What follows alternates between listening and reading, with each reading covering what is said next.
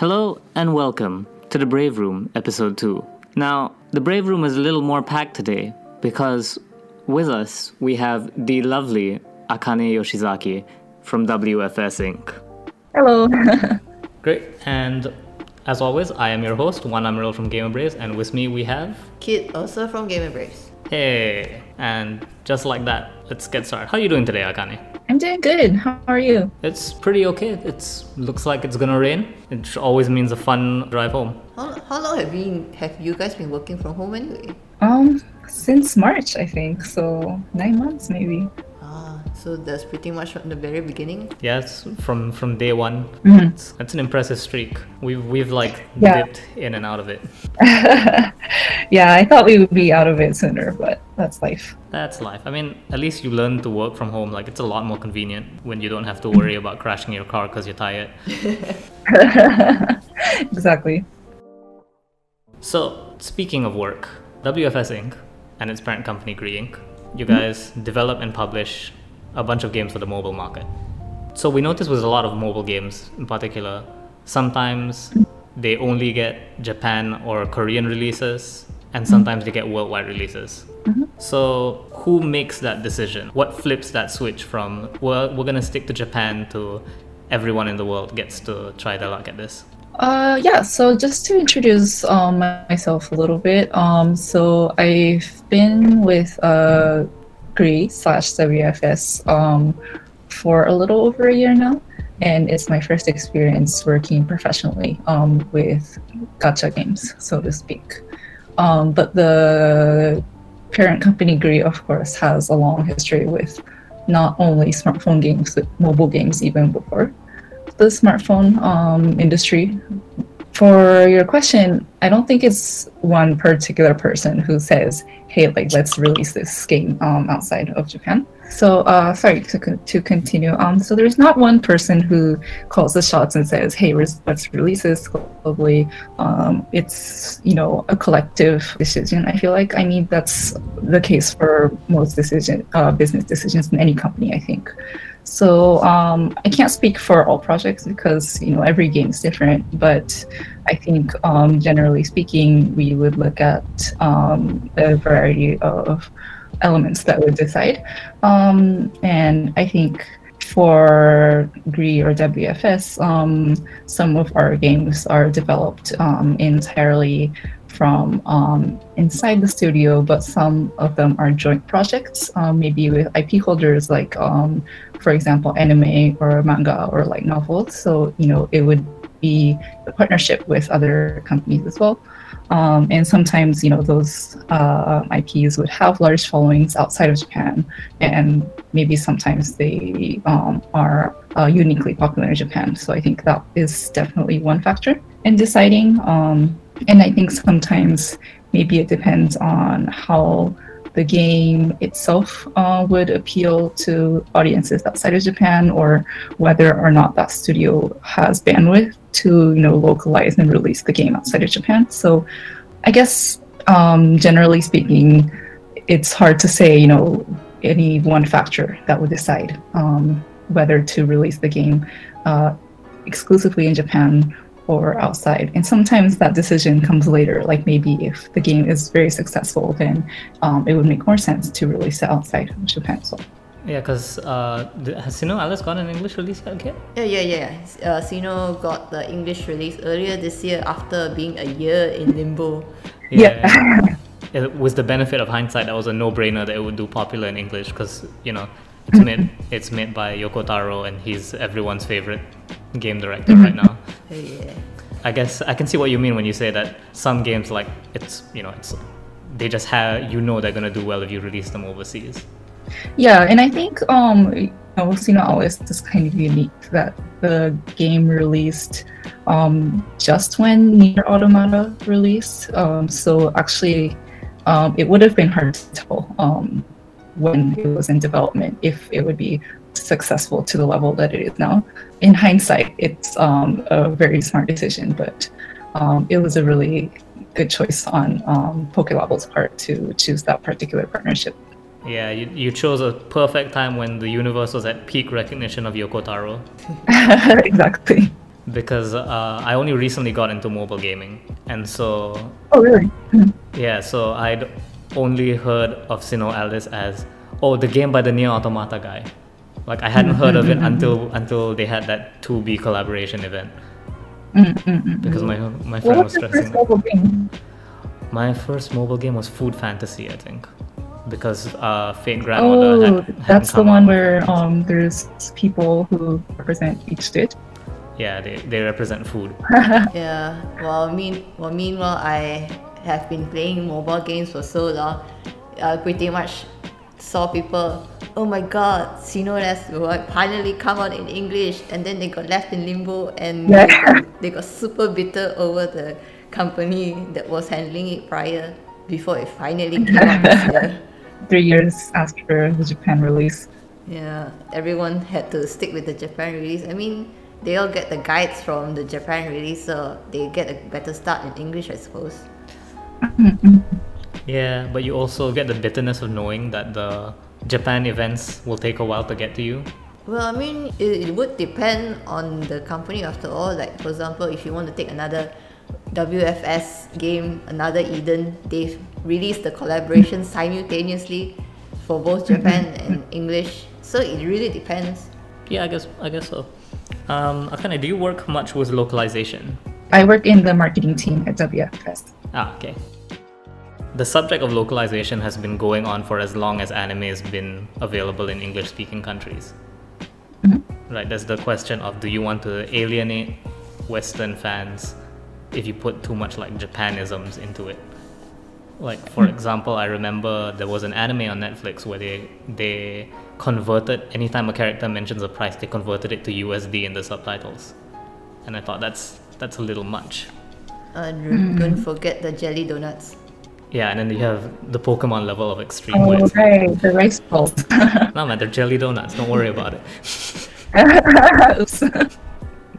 So, um, when you're making these decisions, how important would you say English voiceover is?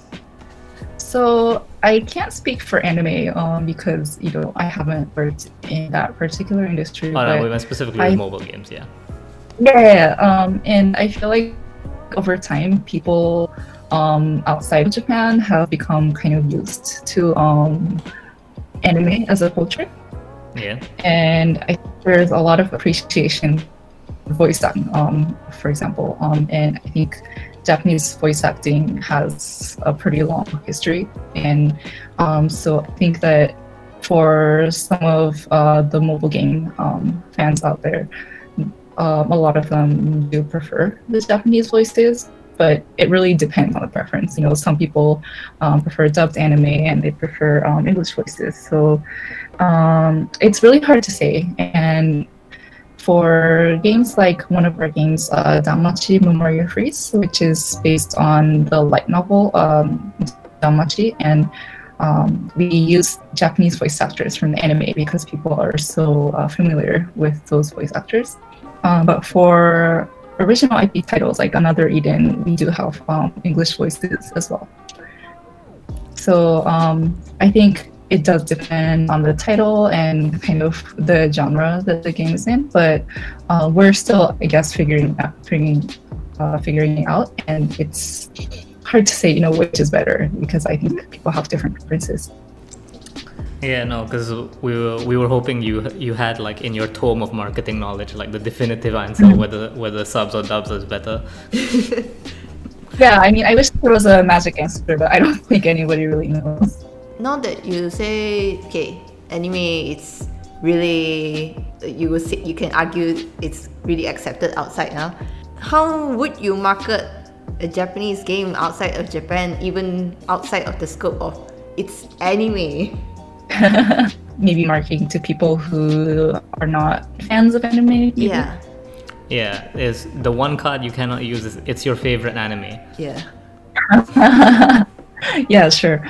So I guess for for example, like a game like um, Another Eden or um, maybe Sino Alice to an extent, like it's not really based on a story that's well known um, already. Um, like you said, it's pretty challenging um, because there's no fan base that's already out there that is something that it's is difficult because um, WFS is not really uh, a game level label that's known to everyone uh, globally. So I guess we've been learning as we go along, um, working with media outlets like yourselves, with influencers, or yeah, just trying to find um, partners who can work with us to um, promote our game outside of Japan. Yeah, it's been a learning process for us. So, as, as you can tell, we're clearly trying to like find out as much as we can about your, your secret marketing book of marketing tricks. So, when is the best time of year to release a gacha game? Because clearly there has to be some timing to it. Hmm. So I think you may have noticed that there's games being released um, almost every day of the year. So yeah. I don't think there's a best time, unfortunately. Um, I'm sure like companies try to avoid holidays, for example, when you know people might be busy or um, you know media outlets might be on holiday as well, um, or we may try to avoid um, competitors or big uh, AAA titles coming out because you know they would kind of take up the space. But um, yeah, I don't think there is one particular time of the year that uh, really works for everyone. That's the conclusion we'd figured out as well. I'm sure you get press releases sent to you every single day. Yeah. Yeah. That was a, a, lot of questions about work, Akane. Now we, we want to know about at home, Akane. so, so okay. So you you told us in the in the pre segment you do you do play some uh, some mobile games. Uh, which ones do you play? Um, I've been playing a lot of uh, Bang Dream, the rhythm game. Ah. That's kind of my guilty pleasure that I've probably spent too much money on. Ah. Oh, sweet! This is the, follow, up is gonna be great on this. Uh, my my brother loves, my brother loves Bang Dream as well. I prefer Starlight, but that's just down to preferences. Ah, yeah, I haven't played that one. Um, I used to play School Idol Festival myself. Mm-mm-mm-mm. Yeah, everyone has a favorite. I feel like. Yeah. Do you, wait before I move on to, to my my favorite follow up. Uh, do you have do you have a favorite character in Bang Dream? Hmm, I kind of love them all. Come on, there's one. There's every time you hit the pull button, you secretly hope that that one of them comes up. So I really love um, Aya, the pink-haired girl. Oh, her. Yeah, yeah, yeah. No, she's she's great. Yeah. I love that group, the idol group, the kind of cutesy uh, aesthetic. Uh, that's Hello Happy World, right? Yes. Uh, no. Um. I can't. Pasupare? Oh, so yeah, Pasupare. Yeah, that's that's what I'm thinking of. Yeah, yeah. yeah. I keep mixing them up. Okay, so when you're doing these pools, you you've confessed that you've that real money has been spent on these pools. We're in our companion podcast, which is just me and Kit talking, we talked about gacha rituals. We want to know what, mm. like, what kind of rituals have you developed to perfect your pool?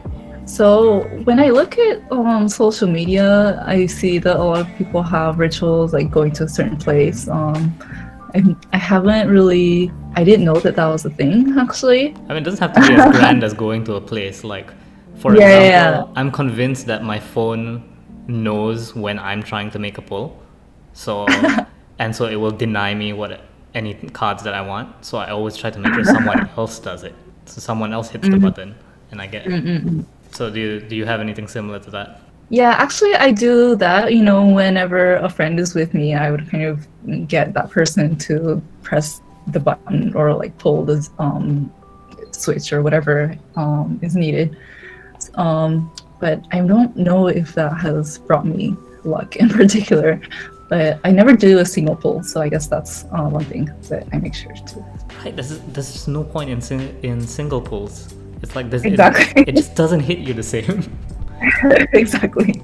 But if the animation is really long and pretty, like Genshin, I suppose, why not? And the pity carries over anyway. It doesn't matter.